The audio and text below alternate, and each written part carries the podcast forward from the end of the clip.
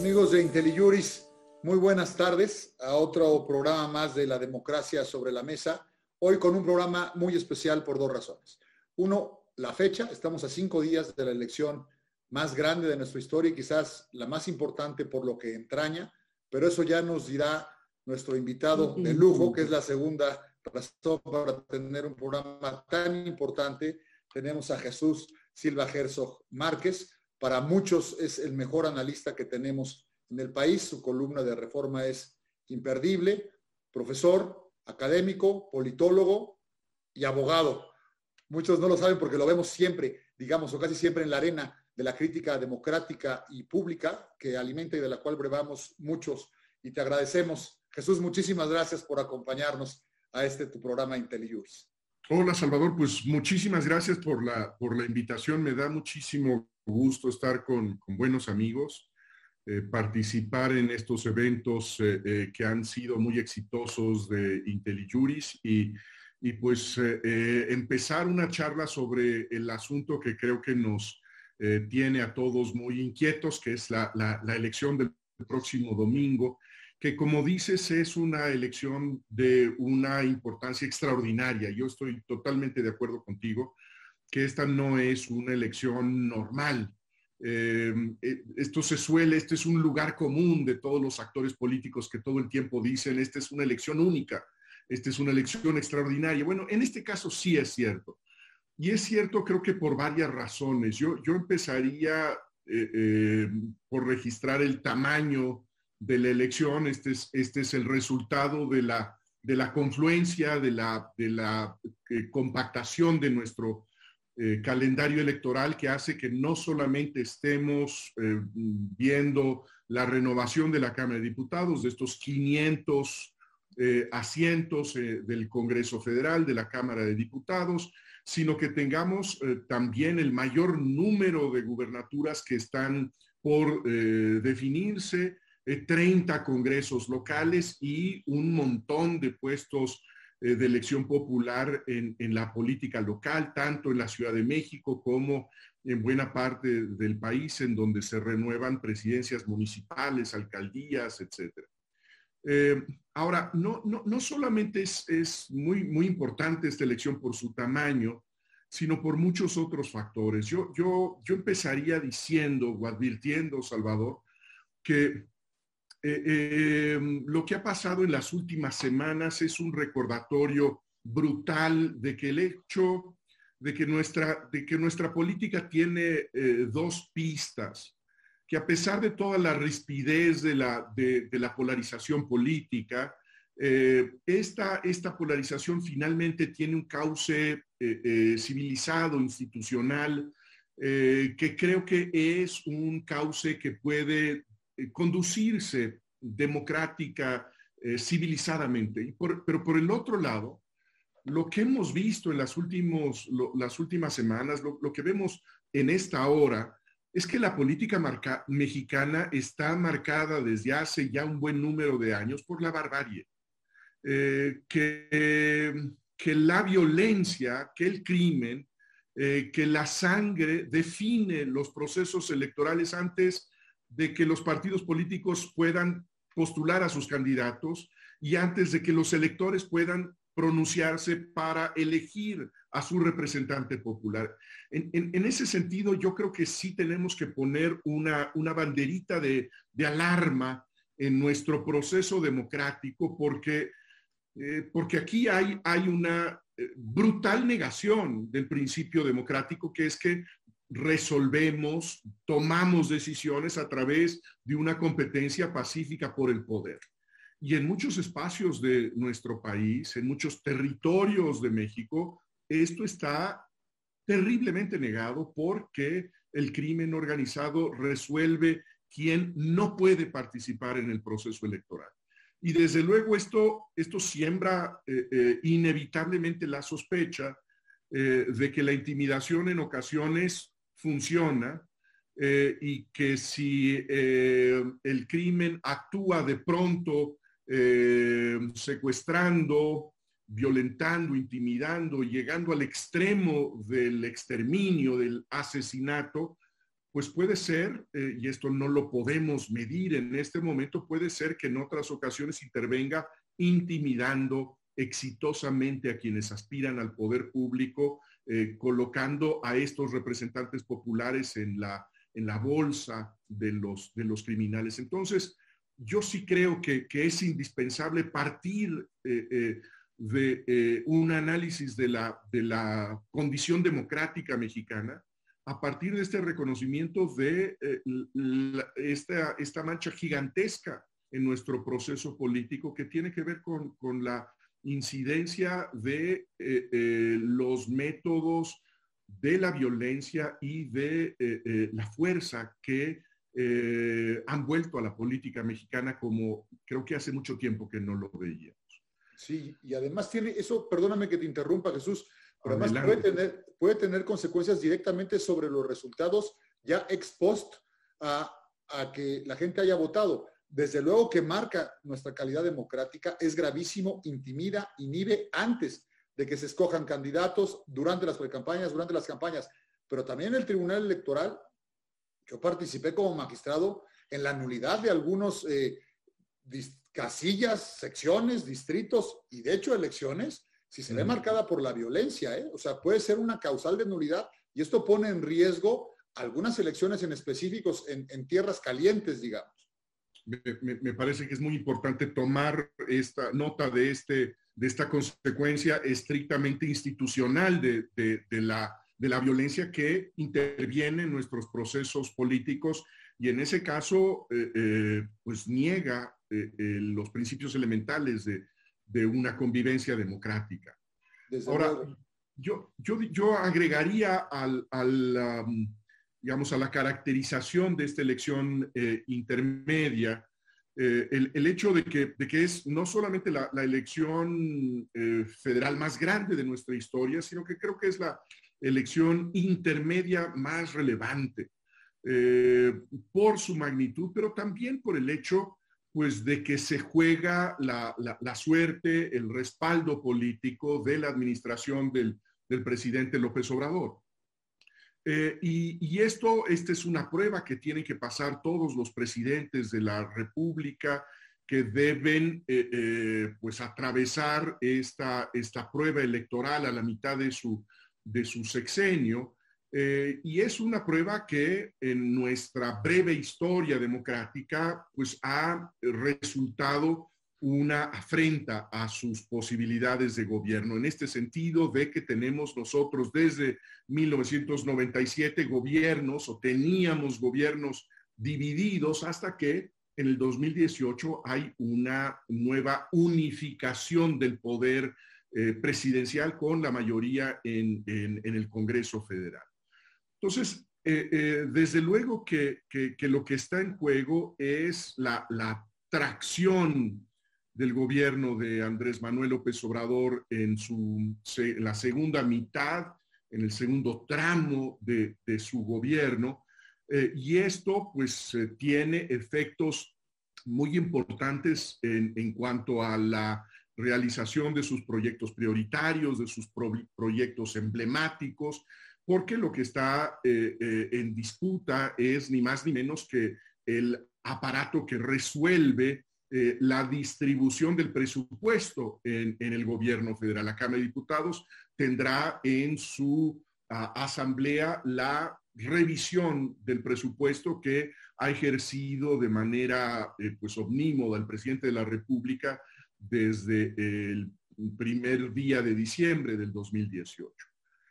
Ahora, la, elección también me parece eh, em, que tiene una enorme importancia, no solamente en términos numéricos, eh, no solamente en términos de, lo que puedan ser la nueva distribución de los asientos en la, en la Cámara de Diputados, concentrándonos en este momento en exclusiva en, la pista federal, sino que creo que es eh, y por eso creo que ha insistido tanto el presidente de la República en definir esta elección como una especie de elección para definir el respaldo a su proyecto histórico, Eh, y tiene, tiene un efecto que decía, no solamente tiene que ver con, con, los números, con los asientos, las curules, sino que tiene que ver con la supervivencia de su relato. Eh, Andrés Manuel López Obrador ha hecho de su cuento político, de, su interpretación de la historia, de su descripción épica del mandato del 2018, el centro de su gobierno. La idea de que no se trata de, eh, eh, de un simple relevo en el Ejecutivo, un simple cambio de personas en la administración pública, sino que se trata ni más ni menos que del cuarto nacimiento de la patria, el cuarto nacimiento de la República, con esa megalomanía característica del presidente de la República que se imagina como esa cuarta estatua que debe estar en cada uno de los pueblos de México. Eh, la estatua de Hidalgo, la estatua de Benito Juárez, la estatua de Francisco y Madero y la estatua de Andrés Manuel López Obrador. Ese, relato es el relato paradigmático del populismo contemporáneo. Es el, es el relato que no solamente es el relato de la confrontación del pueblo contra las élites no solamente es eh, eh, eh, esta retórica antioligárquica que tiene un clarísimo fundamento en la experiencia histórica reciente, sino que es una descripción de ese conflicto en términos morales. No es una, una, una confrontación que podríamos decir que que, puede, que, podría haber tenido el, eh, pues la trayectoria de las, eh, pensemos, izquierdas socialdemócratas, en donde esa, esa confrontación, esa, esa política de, choque es un choque entre intereses distintos, que podrían ser los intereses de la mayoría y los intereses de la élite minoritaria. Eh, y que en ese sentido tendrían pistas eh, eh, de gestión a través del el avance de una causa y una serie de políticas públicas concretas. Lo que yo subrayaría de, esta narración oficial que postula Andrés Manuel López Obrador es que la confrontación que define, la, polaridad que define al país en este momento, no es simplemente entre los muchos y los pocos, entre los pobres y los ricos, sino entre los puros y los perversos, entre los patriotas y los traidores, entre los limpios y los cochinos. De tal manera que planteado en esos términos, la negociación con cualquiera que esté del otro lado del el río es impensable, es injustificable, es indefendible, porque se trata de una abdicación de una misión histórica que tiene pues ese carácter moralizante. Eh, negociar es traicionarse dentro de esta filosofía. Pactar es venderse. Eh, y en ese sentido, y creo que esto es crucial para este auditorio en específico, es que las instituciones no pueden ser consideradas como plataformas de lo común, como territorios que nos permiten a todos coincidir en una, en una en un bastidor, en una plataforma, en donde podamos estar todos, los partidos de centro, de izquierda, de derecha, los del norte, los del centro, los del sur, los de izquierda, eh, eh, los moderados, los más radicales, porque tenemos este piso común que podría ser la Constitución, que podrían ser las instituciones arbitrales de eh, la Suprema Corte de Justicia, del Instituto Nacional Electoral, del Tribunal Electoral, porque se trata de instituciones que son patrimonio común. En, la cosmovisión populista, Y en esto Andrés Manuel López Obrador no es un político arcaico, sino muy contemporáneo. Eh, en esa cosmovisión populista, las instituciones son patrimonio de unos en contra de otros. Son instrumentos dentro de la guerra que pueden blandir unos en contra de los otros. Y así creo que se ha conducido Andrés Manuel López Obrador, no solamente como líder de la oposición durante muchos años, sino como presidente de la República. Eh, yo, yo quisiera regresar a aquel famosísimo grito de Andrés Manuel López Obrador sobre las instituciones después de la elección del 2006, en donde creo que, eh, el, grito debe ser como recordado en, esa radicalidad de su eh, sentido. Lo que dijo Andrés Manuel López Obrador después de eh, la proclamación de Felipe Calderón como presidente de México es al diablo con sus instituciones. Y, yo lo que subrayo es sus. No mandó al, al, eh, eh, al, diablo las instituciones, sino que las calificó como instituciones ajenas, instituciones adversarias, instituciones que no son patrimonio común. Eh, y yo creo que ese es el punto central de la eh, eh, digamos, corrosión institucional que implica el proyecto político del López Obradorismo, que es la convicción de que si las instituciones fueran, fueron durante un tiempo de ellos, a menos de que prueben lo contrario, seguirán siendo de ellos.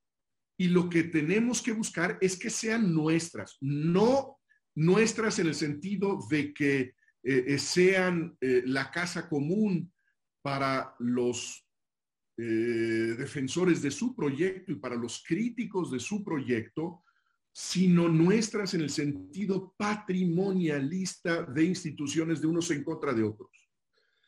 entonces, creo que, que lo que vemos en este proceso electoral, pues tiene que ver precisamente con, con, con esta con esta interpretación del mundo político, con esta concepción del orden democrático que está visto, me parece que con una simplificación eh, terrible, una simplificación muy seductora, muy atractiva, que es la definición de la democracia como la voluntad del pueblo que encarna en su caudillo, eh, la voluntad de un pueblo que se impone por encima de todos sus obstáculos y que derrota a todos sus enemigos eh, y que por lo tanto no concede legitimidad a las eh, a la noción misma de las autonomías,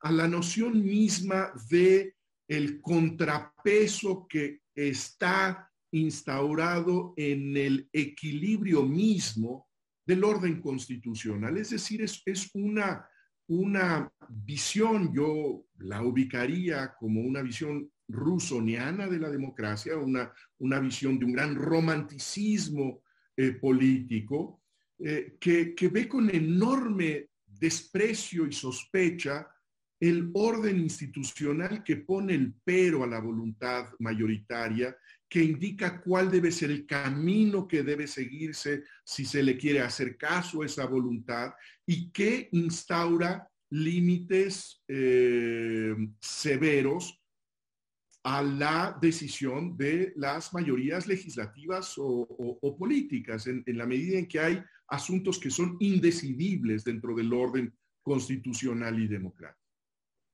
Es, eh, impresionante esto. Déjame incidir en eso, Jesús, por favor porque además esta parte tan, tan sexy, tan seductora del presidente de referirse a, un sector específico eh, de la población, digamos, a los suyos, no a los comunes, no a la casa eh, común, además es equívoca, además de reducida, ¿no? Esta parte de, de liberales y conservadores eh, es impresionante porque pareciera que el presidente es un gran conservador respecto de su statu quo, de su visión de la política en general, y sin embargo es el que se dice liberal y a los liberales, a los que defienden las propias libertades básicas del Estado, valga la redundancia, les llama conservadores. Nos tienes que decir algo sobre eso, perdóname que te interrumpa, hazlo como un paréntesis, por favor, cuando quieras, porque tu punto de vista es muy valioso, Jesús. Me, parece bien interesante lo que dice Salvador.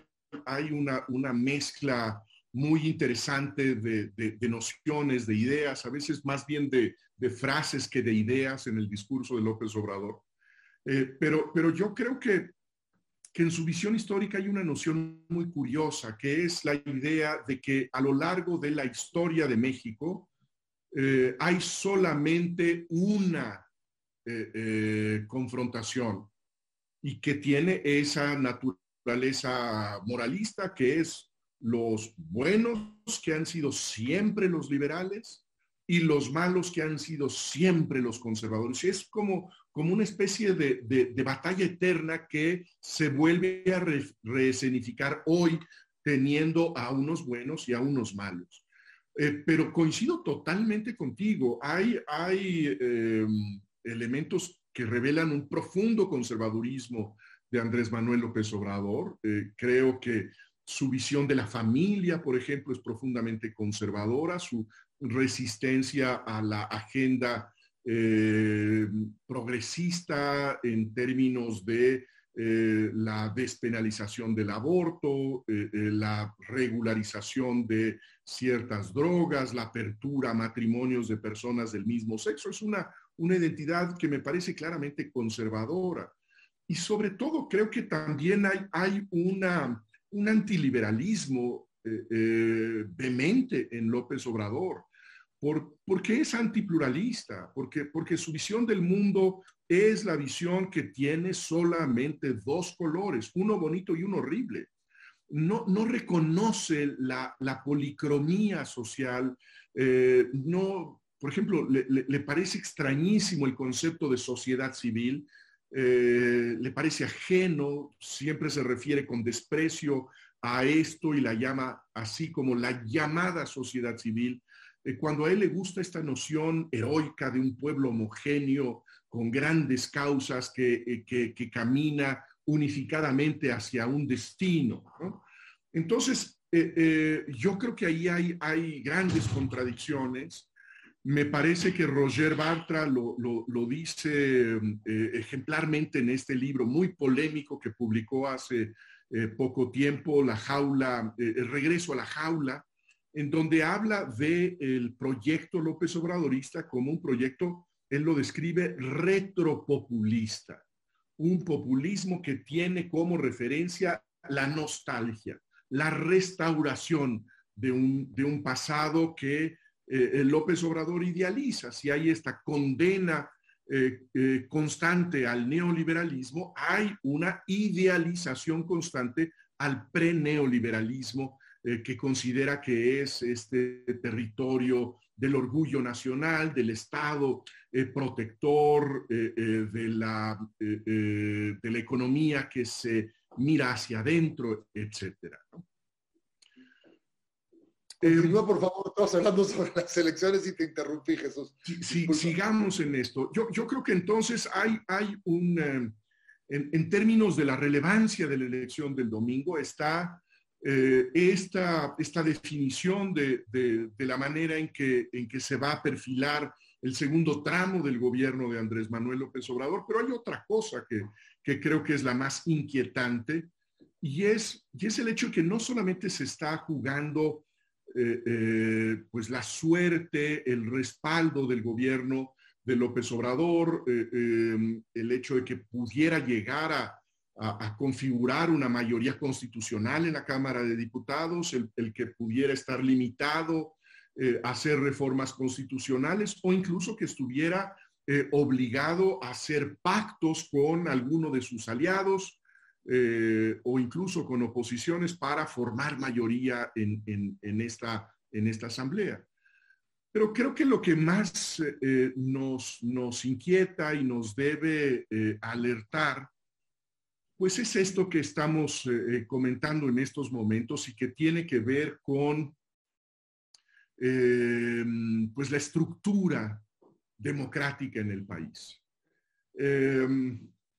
Lo, que creo que está en, buena medida en, juego, sobre todo por las advertencias que han salido muy explícitamente de, boca del presidente de la República, es pues la sobrevivencia de estas instituciones que han sido las instituciones claves de la transición democrática.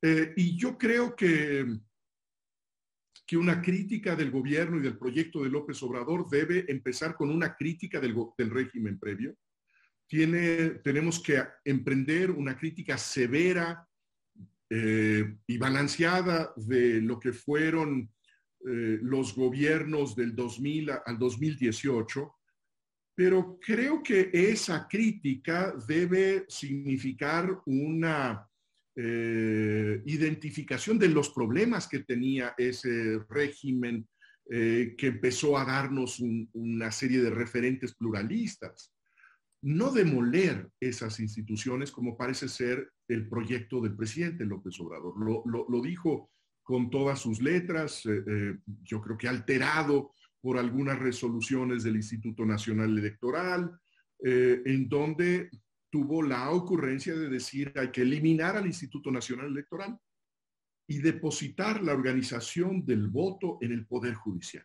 Una cosa francamente absurda, pero, pero, pero de estos absurdos, Salvador, que hemos visto durante estos dos años y medio, estos absurdos que pueden ser contrastados en ciertos espacios de la opinión pública, en los medios, en la voz de distintos conocedores de, la, de, la, materia, y que por efecto del rodillo parlamentario que tiene López Obradorismo pueden ser absurdos e igualmente aplicables. Es decir, hay hay creo que un sentido de alerta, porque lo que el país ha, perdido, me parece, es estas, estas instituciones que son instituciones de la cautela.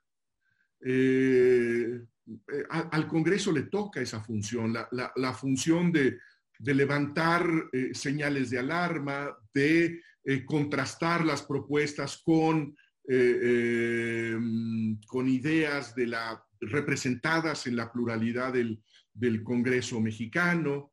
Eh, y creo que lo que hemos visto en estos dos años y medio, en donde hemos experimentado lo que es volver a tener una superpresidencia, una presidencia imponente, es que es muy costoso para el país eh, el entregarle ese cheque en blanco a una persona que no es particularmente dada a la reflexión ni al diálogo con los que piensan distinto, ni a la experiencia técnica, ni a la experiencia del exterior, sino que tiene más bien la convicción, la persuasión de que su instinto mismo y la nobleza de sus causas y de su eh, eh, inspiración es suficiente para definir el rumbo del país.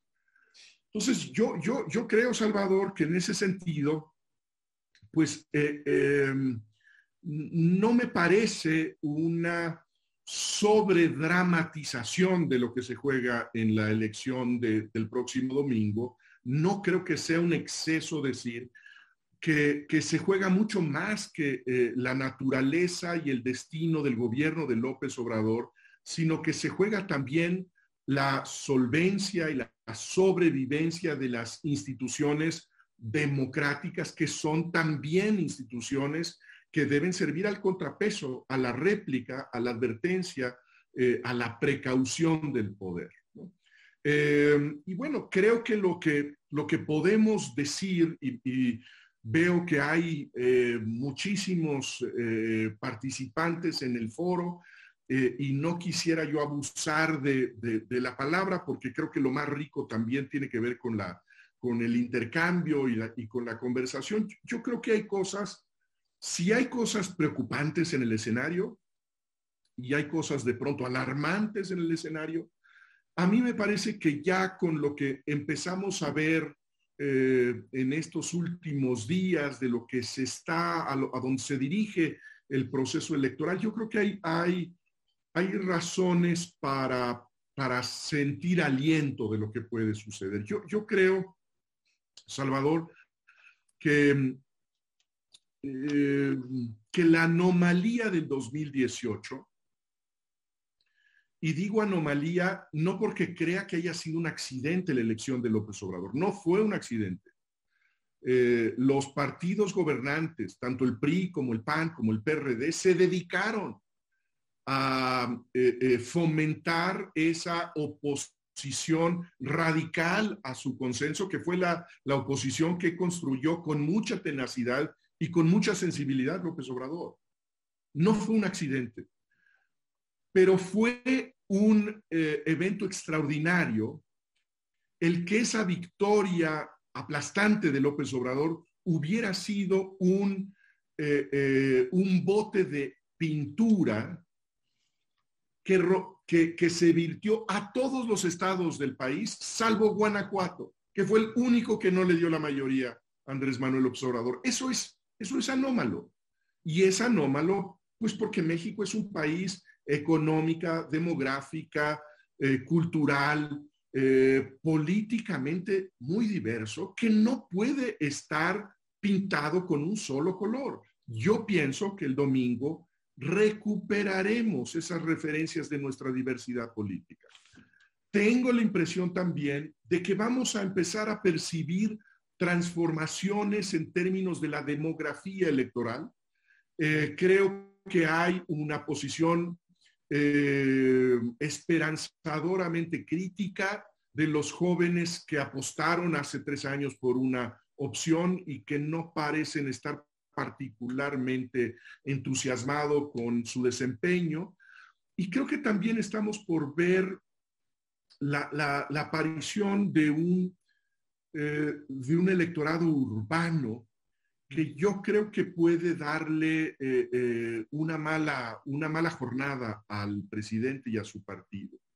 y me parece que lo vamos a empezar a ver en la Ciudad de México, ese gran bastión de la izquierda, primero perredista, después López Obradorista, en donde me parece que se perfilan reveses importantes en este lugar que ha sido pues el gran corazón de la, de la política, eh, eh, digo, de la izquierda y finalmente de su, de su deriva López Obradorista. Entonces, pues yo creo que hay muchas nubes, hay muchas preocupaciones, está el gran tema que a lo mejor podemos tocar, Salvador, ya con las preguntas y respuestas, que es, pues, eh, cómo va a estar el estado de ánimo en Palacio Nacional el lunes, ¿no? Eh, ¿Cuál va a ser la, reacción del presidente de la República ante el resultado electoral? Que yo creo que es una, una, pues un regreso a esta idea de que le agregamos a la incertidumbre eh, de los resultados, que es eh, muy oxigenante, que es revitalizadora, el hecho de que no sabemos quién va a tener el control del, de la Cámara de Diputados, quién va a ganar Nuevo León, quién va a ganar Michoacán, qué va a pasar en, eh, eh, en los distintos congresos locales, sino que no sabemos qué van a hacer los actores políticos. Eh, y el signo de interrogación empieza con el habitante de Palacio Nacional. Sí. Entonces, no, no sé si, si con esto eh, eh, podemos arrancar la conversación, Salvador. Muchísimas eh, gracias. Desde luego, es que además dejas muchísimas cosas este, que son temas por sí mismo para volverte a invitar este, decenas de veces, caramba. Me, me, impresionó mucho lo que dices respecto del relato, es decir, está perfectamente bien construido, esta parte de no solo pobres contra ricos, eh, liberales contra conservadores, y actuar eh, al revés, y tiene que ver con algunas de las preguntas que ya nos han formulado. Me gustó mucho el término que usaste del rodillo que tienen el poder legislativo, y no solo ahí, muchos lo vemos incluso en la propia Corte, la, resolución, mi punto de vista. Eh, por ejemplo, de la consulta a los expresidentes, jurídicamente es ridícula, no tiene ningún sentido y se ve una injerencia ahí de, del Poder Ejecutivo y pregunta... ¿Cuántos seminarios se van a dedicar en IntelliJuris a descifrar la pregunta, Salvador? Pero, a ver, fíjate, es una pregunta para ti. ¿Tú existe independencia en el Poder Judicial? ¿Adviertes independencia en el Poder Judicial en este contexto del rodillo del titular del Ejecutivo? Pues mira, yo veo ahí señales eh, contrastantes. Eh, no me ha gustado nada la, actitud del eh, presidente de la Suprema Corte de Justicia desde, desde el día de la elección. Después de, la elección del 2018, el ministro Saldívar escribió un artículo, yo creo que lamentable en Milenio, pidiéndole a los jueces que escucharan el mensaje de las urnas eh, cosa que me parece que eh, contraviene la función constitucional de la Suprema Corte de Justicia, que es no ver el resultado de las urnas, sino leer simplemente lo que dice la Constitución. Eh, me parece que ha sido muy lamentable su, su, política simbólica de, tanta cercanía al presidente de la República, de, de acompañarlo a la inauguración de la polvareda de Santa Lucía me parece que, no corresponde al titular de un poder eh, independiente el participar en un evento tan claramente eh, eh, propagandístico de un gobierno. Y coincido contigo, la resolución sobre los expresidentes es, yo diría, ridícula. con la intención de no contravenir al presidente de la República con su obsesión de hacer ese, ese voto. Ahora, al mismo tiempo, Salvador, también veo resistencias muy admirables. También veo una eh, eh, determinación de jueces en muchos ámbitos que levantan eh, la mano y dicen, esto, pues lo siento mucho, pero es ostentosamente violatorio de la Constitución. es decir, creo que también hay, hay señales alentadoras en el, en el Poder Judicial, como las veo también, por ejemplo, en el Instituto Nacional Electoral, que a pesar de la andanada de críticas diarias del presidente contra los consejeros, pues hacen su trabajo y su trabajo es interpretar la ley y donde no tienen margen de maniobra, porque la ley eh, plantea sanciones estrictas, como en el caso del registro de los candidatos a gobernador, pues aplican la ley, ¿no? Entonces, eh, eh, yo creo, yo creo, Salvador, que no, no podemos decir que esa, esa batalla está perdida ni que está ganada. Eh, tal vez lo que puede ser muy, muy importante, Salvador, de, de una elección en donde le permita al país reconocerse en su diversidad, es que sería un gran aliento para esos titulares de órganos autónomos, de instituciones públicas, que pueden ver que clarea de alguna manera el horizonte eh, porque hay una, una cierta defensa de esos contrapesos a través del voto, ¿no? Yo creo que ese puede ser un mensaje muy, eh, muy saludable para, para el país. Sí, la verdad que sí. Hay dos preguntas que vienen entrelazadas eh, de Alejandro Nava y otra de Luis Fuello. Dice, ¿visualizas algún riesgo de la, de la descalificación del resultado electoral desde el Ejecutivo? ¿Te preocupa que el presidente lo haga? ¿Y qué crees que suceda si lo llega a hacer, si no le favorecen los resultados? Mira, yo, yo, yo le respondería a Luis que, que, que, veo más que, más que un riesgo, me, me, parece que eh, tenemos ya un aviso. Eh, el presidente López Obrador ha sido muy congruente biográficamente para Andrés Manuel López Obrador no ha habido una sola elección que haya perdido, que sea legítima. Eh, no, no, no es concebible. Eh, no me imagino una transformación espiritual eh, en las últimas horas del domingo para decir, perdí, si, es que, si es que tiene esos reveses, o perdió mi coalición, o, sufrimos la derrota en estos estados que eran tan eh, eh, importantes para mí y en esa medida como perdimos por este recuento que fue muy escrupulosamente eh, procesado por los árbitros electorales, reconozco que las circunstancias son distintas y llamo a la, al diálogo y a la negociación. Yo no imagino ese escenario. no imagino ese... ¿cómo se diría en español? Este born again eh, López Obrador. No, no, no, me lo, no me lo puedo eh, eh, poner en, en, la imaginación. Yo creo que está cantado que el, resultado del domingo va a ser el resultado de elecciones que son legítimas y elecciones que, son sucias. Eh, ya ha dicho que el Instituto Nacional Electoral es un enemigo de la democracia. No ha sido crítico con las resoluciones, ha caracterizado a ese órgano como un enemigo de la democracia y un enemigo del pueblo. Eh, en, ese sentido, yo creo que eh, eh, en la medida en que pueda haber reveses en la elección del domingo, pues a mí me parece que está cantado para quien haya estado atento el hecho de que va a cuestionar la legitimidad de cualquier derrota.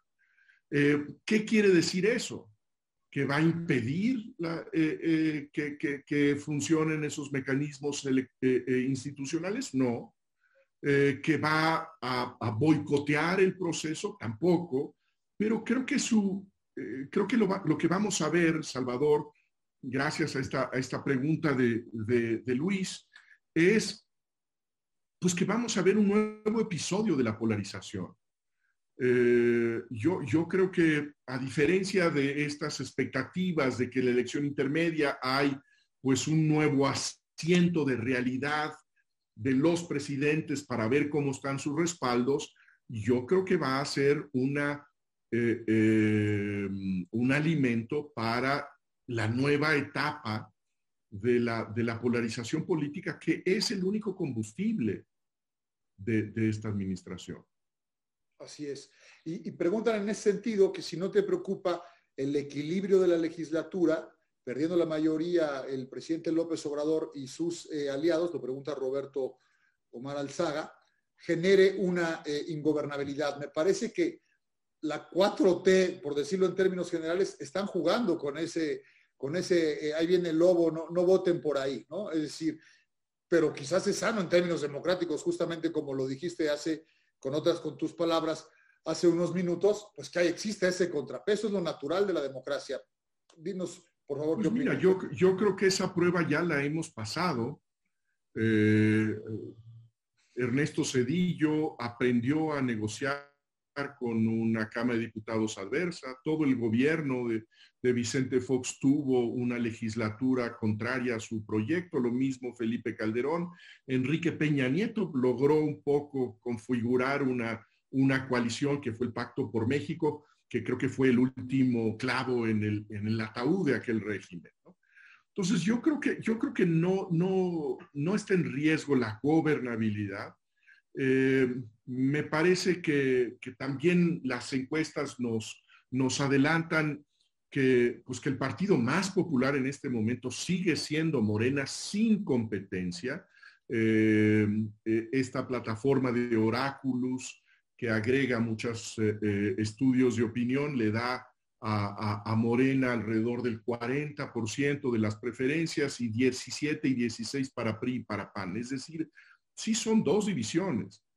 Em, el, problema es que, digamos que el estilo político de, López Obrador no es el de la, gestión de la, mayoría, sino el de la eh, épica, popular, eh, que difícilmente podría embonar si, las cosas no le salen eh, muy bien a, su coalición política, ¿no? Sí. Pregunta Jaime Abarca, Jesús. ¿Cuál es tu interpretación respecto de la visita de Kamala Harris, precisamente un día después de los comicios? ¿no? Mira, yo lectura especial? Yo, yo, yo no, no le digamos, no le doy una, lectura específicamente electoral, es decir, no, no creo que tenga que ver específicamente con eh, lo que habrá acabado de suceder en el, en el ámbito de nuestro proceso electoral, pero, pero yo creo que nos eh, eh, llama la, atención esta, esta pregunta por, por un ámbito que yo creo que es un ámbito adicional de tensión política en el, en el escenario mexicano. Y es que López Obrador, digamos, frente a lo que he, estado diciendo de esta, esta política populista, también tuvo, sobre todo como candidato en su tercer intento, hizo mucho el, el esfuerzo Andrés Manuel López Obrador de, de definirse como, como un político pragmático en ciertos asuntos. Pragmático en términos de, ser muy cuidadoso con los equilibrios macroeconómicos, de no eh, eh, endeudar al país eh, e incluso ser muy austero en, en, sus, en su uso de los recursos públicos, de apostar claramente por Norteamérica, de cuidar muy atentamente la relación con Estados Unidos y particularmente con Donald Trump y lograr algo que se veía muy difícil, que era la renovación del Tratado de Libre Comercio después de enfrentar esa agresividad brutal del candidato Trump y del presidente Trump en contra de lo que él consideró el peor arreglo comercial en la historia de la humanidad, como describía Trump el TLC. Bueno, yo creo que es de reconocer que López Obrador logró este acuerdo eh, y eso, pues creo que tiene una, una importancia eh, extraordinaria. Veo que desde la derrota de Donald Trump, de este extraño amigo que, hizo Andrés Manuel López Obrador, pues la relación es, es distinta. Y, yo tengo la impresión, no sé ustedes qué piensen, eh, si es que se asoman a las conferencias de la mañana, que hay incluso una intención de, activar un nuevo eh, eh, antiyanquismo eh, eh, desde la presidencia de la República. esta distancia con el candidato vencedor inicialmente, esta subrayar el del ámbito de las soberanías, cosa que no hacía con el presidente Trump, y luego esta pues esta eh, obsesión con eh, las organizaciones de la sociedad civil que reciben eh, ayuda de la cooperación de las agencias norteamericanas a las que describe ya como intervencionistas.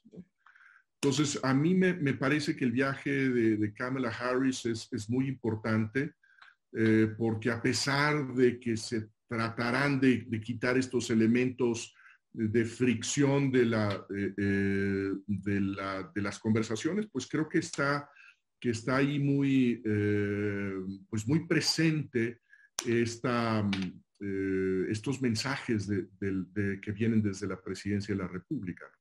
Sí. Preguntan algo muy sencillo, fue la primera pregunta, pero además contundente y que da para mucho, Jesús. Preguntan a Lilia Moreno, si tuvieras en tus manos hacer cambios al modelo político mexicano, ¿cuál sería el primer cambio que harías, el más urgente? Em, es, eh, em, decías que era una pregunta sencilla. no, me, parece complicadísima esa, esa pregunta. Em, si, si, me pidieras uno, yo creo que, que nuestro periodo presidencial es larguísimo. Eh, eh, yo creo que eh, nuestro sexenio es muy, muy largo. creo que sería mucho más razonable pensar en una solución de una presidencia más corta y no me parecería herético si es que es una presidencia más corta pensar en que pudiera tener una, una reelección. No, no, no me parece pecaminoso pensarlo. Mira, Qué bien. Una, pregunta que provoca de Máximo Napoleón Luna. ¿Qué opinas respecto al momento, entre paréntesis, justo en vísperas electorales, de la absurda desaparición de poderes en Tamaulipas? Pues el, um, creo que es otra muestra del, desaseo jurídico de esta administración. Eh, eh, la, ausencia de, de brújula normativa eh, dentro de la coalición gobernante, dentro del gobierno de la República, eh, el hecho de que, de que no hay ni siquiera el, ah, el cuidado por entender cuál es la naturaleza de los documentos que firma el presidente de la República, que confunde eh, decretos presidenciales con arengas en la plaza pública, por ejemplo. El, el hecho de que no hay una asesoría propiamente jurídica para advertirle de las consecuencias normativas de sus eh, eh, propuestas políticas, en donde, bueno, yo creo que eh, pues el presidente López Obrador desde luego llega a la presidencia con una agenda muy ambiciosa, pero necesita una conducción institucional que parece que ni siquiera le, resulta importante, ¿no? Eh, yo creo que el caso de esta amenaza de eh, los senadores de Morena de, desaparecer los poderes, pues es esta, esta réplica en la sede del Senado de esta misma eh, irracionalidad jurídica que prevalece. Pregunta Jessica Soria, ¿qué opinión te merece la coalición, la alianza? Es decir, partido de derecha, un partido de izquierda, un partido de centro. Pues yo diría dos cosas. Uno, que no me gusta. Dos, que no veo muchas alternativas a esa estrategia. ¿no?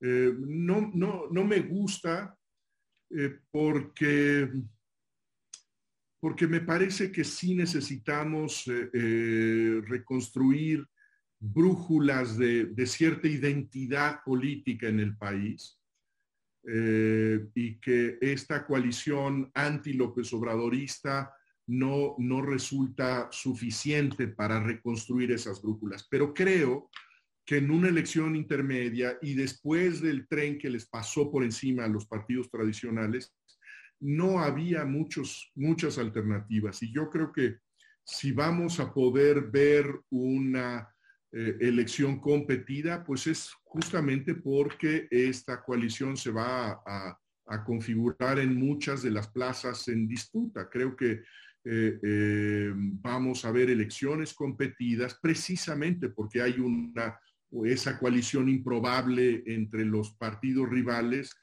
que al darse cuenta de la fuerza del polo gubernamental, pues se han decidido aliar, ¿no? Eh, creo que la, pregunta que sigue es qué, qué, pasa después de la, de la elección, eh, qué tanta cohesión podríamos eh, imaginar en esos legisladores que lleguen a la Cámara de Diputados, si es que efectivamente podemos nosotros ver ahí el germen de una nueva formación eh, eh, política. Eh, pero bueno, yo creo que tienen un gran pendiente los partidos tradicionales, que es hacer una revisión de su propio desempeño del 2000 al 2018. no lo han hecho y si no lo hacen, me parece que difícilmente podrán presentarse atractivamente para hacer opción en el 2024. Hay una pregunta eh, importante que dice, ¿cuál crees que debería ser la apuesta del presidente López Obrador en términos de interlocución con el crimen organizado? Es decir, ¿debería tener alguna interlocución, permitir alguna cosa, negociar, como se dice de otros eh, presidentes han hecho? Digo, sin, llevar, sin llegar al extremo, esto lo digo yo, de, saludar a la mamá del, del Chapo, ¿no? Este, y de dejar libre a Ovidio. ¿Crees que debería tener alguna interlocución el presidente con ellos o no? ¿Cuál, es tu punto de vista? Yo creo que ninguna interlocución. Yo creo que, yo creo que no es un grupo con el que deba dialogarse. Creo que es un grupo eh, eh, al que debe combatirse jurídicamente a través de los canales institucionales, a través del fortalecimiento de, eh, la, digamos, de todo el aparato de justicia que necesita tener propiamente una política de Estado, pero, pero no, no son actores con los que el presidente deba conversar. Debe conversar con eh, los distintos sectores de la sociedad civil, con los partidos políticos, con eh, grupos eh, representación cívica, social, empresarial, sindical, pero no con delincuentes. Pregunta sobre los partidos políticos. Eduardo da Casa. Dice, una de las características de la política es la debilidad, de la política actual, dice, es la debilidad de las ideologías. En este sentido, la agrupación de los partidos, ¿no? es una consecuencia lógica de esta crisis, ¿te parece? Hay que resurgir las ideologías, esto acerca la representación, que se vayan por el pragmatismo. Mira, yo, yo creo que, que, la coalición, más que ser un problema de, una crisis ideológica, es eh, eh, consecuencia de la tunda que recibieron en el 2018, la paliza no les dejaba muchas alternativas. El PRD estaba eh, eh, encarando su extinción y el PRI y el PAN estaban frente a la posibilidad de ser absolutamente irrelevantes en el proceso político. Entonces yo creo que, yo creo que es un, muy eh, pues razonable instinto de sobrevivencia. en términos ideológicos, a, mí me, me, pareció interesante algo que dijo Tony Blair, escribió Tony Blair un artículo en esta revista, eh, pues legendaria de la izquierda británica, que es The New Statesman, en donde dijo algo que a mí me pareció muy interesante eh, eh, en términos de pues la crisis de todos los partidos tradicionales en el mundo. El Partido Laborista británico, un partido centenario, un partido histórico, dice Tony Blair, está en peligro de extinción. y lo que se necesita son dos cosas que parecen incompatibles y es que deben ser, deben tener una propuesta radical. Es decir, los partidos políticos no deben estar ya pensando en, maquillajes, en reformitas, en parchecitos, sino que deben atreverse a pensar eh, eh, lo que viene del siglo XXI con radicalidad, entendiendo los retos, profundos en términos de cambio de valores eh, culturales, en, en, términos de los retos eh, del cambio climático, en términos de eh, los desafíos de la tecnología para la nueva política, pero lo deben hacer con responsabilidad. Es decir, hay, hay, esta mezcla entre radicalismo y responsabilidad que ninguno de los partidos en el mundo está teniendo la capacidad de hacer. Porque pueden ser muy radicales y lunáticos o muy eh, eh, razonables y aburridísimos que no generan ninguna atracción para el electorado. Entonces, yo creo que es una, una, una pista interesante para nuestros nuestros partidos, me parece. Muy bien. Dicen, eh, el presidente se queja de los adversarios y de su participación en la política. Sin embargo, tiene una evidente participación que viola la equidad electoral. ¿Te parece así, Jesús? Mira, mira, a, mí no me gusta la ley electoral. Me parece que en esos términos de la expresión del presidente, de lo que digan los políticos, es paternalista. Eh, yo creo que el presidente debería tener el derecho de decir abiertamente qué es lo que piensa de su partido y de sus adversarios electorales, como, como creo que debe suceder en una democracia madura, en donde uno debe entender que lo que dice el presidente tiene esa connotación de su parcialidad. Pero la ley dice otra cosa no escribí yo la ley que hubiera sido mucho más liberal en este sentido. Entonces, yo creo que, el, presidente viola todos los días la ley, una ley que, por cierto, eh, fue cambiada por eh, exigencia de su movimiento. Es una respuesta a, aquella chachalaca, ¿no?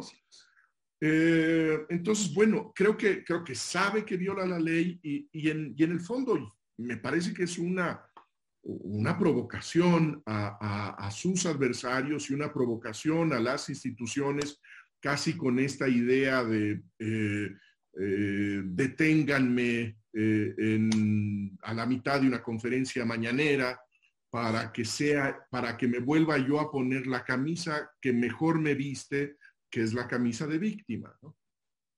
Es correcto. Pregunta Verónica Adriana Borrego. ¿Qué opinión te merece la selección de tantos candidatos cuestionables que han elegido los partidos tradicionales? Uno diría, y también no los tradicionales, también eh, Morena. Cuestionables, eh, yo creo que por varias vías, cuestionables en términos de su reputación moral, cuestionables en términos de, sus credenciales eh, eh, su preparación profesional, el hecho de que veamos a estos deportistas, eh, reinas de belleza, personajes del espectáculo. Yo, yo, creo que este es, este es Verónica, un problema una crisis de la, de la política en todo el mundo. El hecho de que de que el perfil del político tradicional, del político que tiene una trayectoria, eh, el perfil de los técnicos que están especializados en ciertos asuntos, se ha deslavado en todas partes y, en ese sentido se busca pues como la imitación del mundo del espectáculo, ¿no? Hay, hay, un, hay un libro eh, eh, que denuncia esto muy, con mucha vehemencia de Mario Vargas Llosa sobre la sociedad del espectáculo. Yo creo que padecemos esa, esa influencia del, del circo eh, en nuestra política.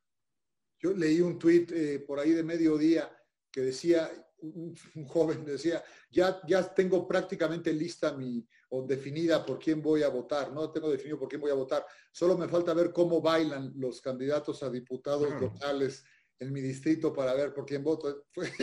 es durísimo. Sí, lo que hemos visto es la, la, la tiktokización de la política mexicana, ¿no? Eso. Sí.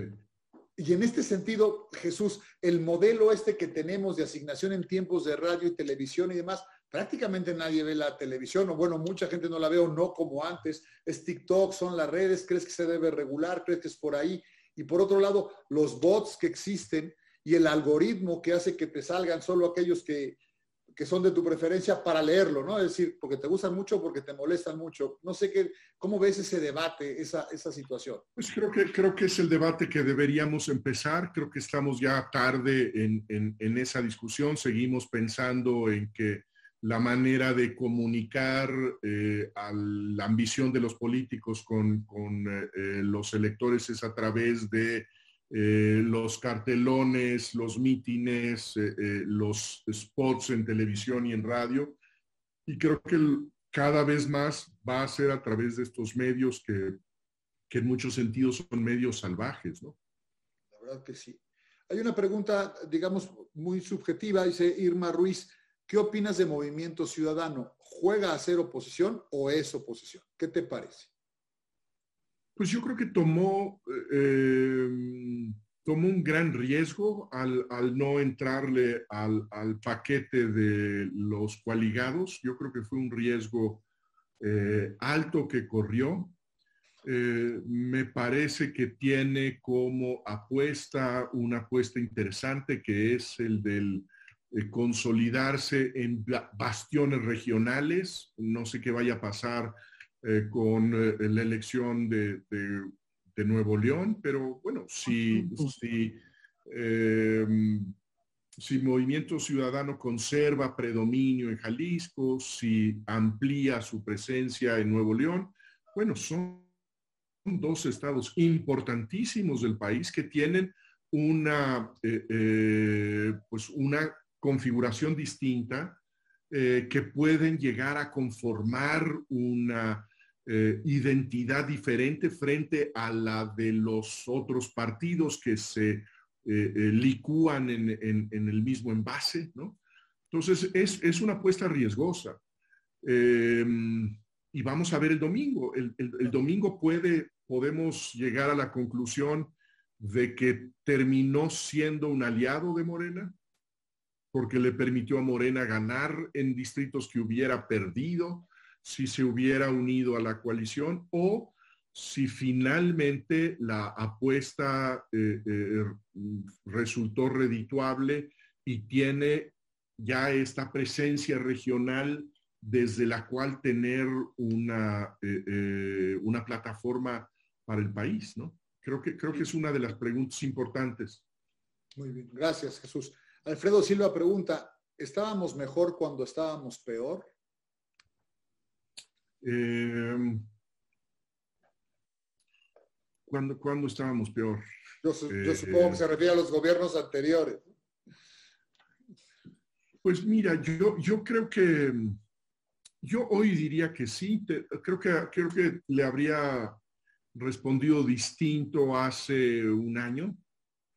Eh, yo creo que hace un año todavía podíamos pensar que había pues una sacudida que implicaba eh, remover la tierra, oxigenar, cambiar liderazgos, eh, que era una sanción merecida a los partidos tradicionales.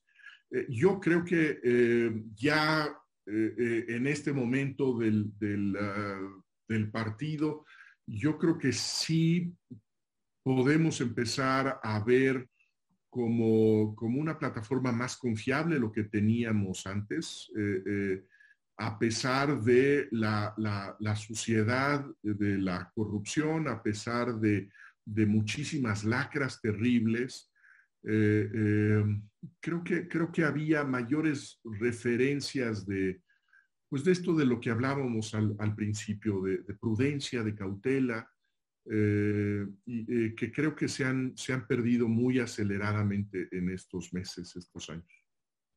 Gracias, Jesús. José Clemente pregunta, ¿qué opinión tienes eh, sobre el hecho de que la Marina administre puertos y aduanas nacionales? ¿Qué opinión? Y además, si te parece legal o no te parece legal.